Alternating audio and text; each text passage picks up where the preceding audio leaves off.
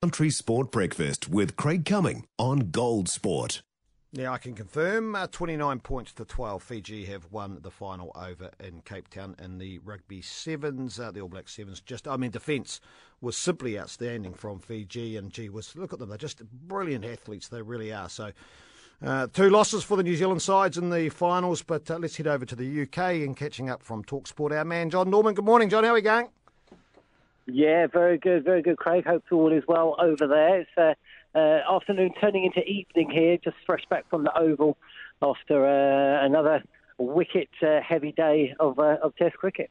Yeah, 10 wickets to uh, England, and now they're chasing one. Was it 133 ish? 90, is it seven without loss? So Brendon McCullum, he's going to go five from six.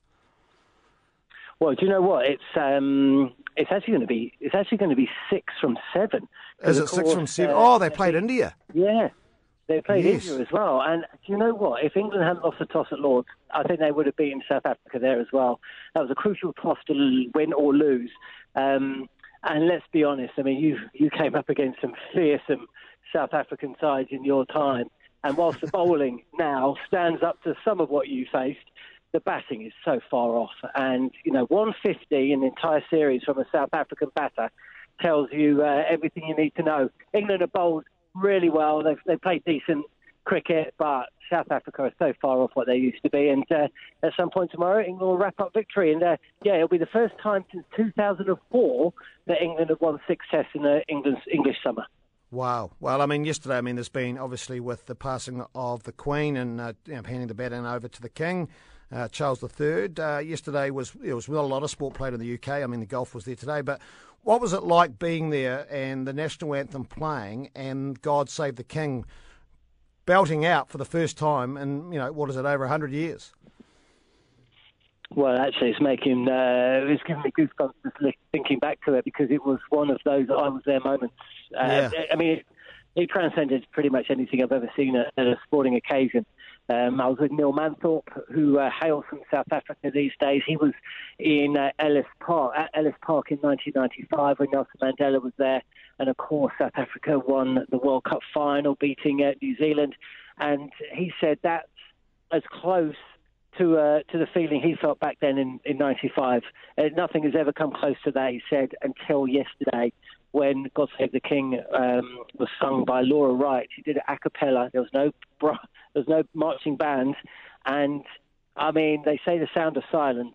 Well, that's exactly what it was. Um, the crowd were in position a good half an hour or so before the start of play. Um, they were ready for it, and uh, as soon as the players made their way out into the field, everybody rose to their feet. You could not hear anything.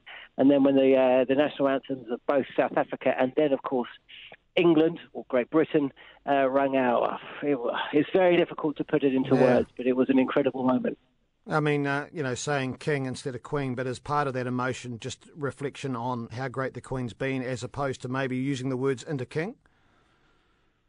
Yeah, I mean, it was it was such an incredible moment because at the same time, it was everybody in that in that building in that uh, stadium was was so in the present, but mm. at the same time connected to the people around them.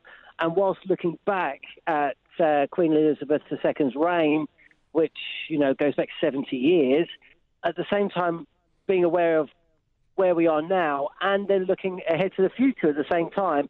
And wrapped up in all of that was the history and the importance of the moment, but also an un, not quite uncertainty, but we don't know what the future holds at the same time. So it was it was all bundled up, and then of course sung beautifully and powerfully and with with poignancy um, and and perfection, all wrapped up in the wonderful but quite dizzying moment. It was it was truly incredible to be there. Uh, well, it was special to watch. I saw it, and uh, yeah, same thing from our point of view over here. Jon, we've got to keep moving, but appreciate your time. Uh, enjoy another England victory tomorrow, and we look forward to catching up soon. Yeah, take it easy, mate, and all the best to you. 90% of parenting is just thinking about when you can have a break. And when you do take a break, enjoy the Parenting Hangover podcast.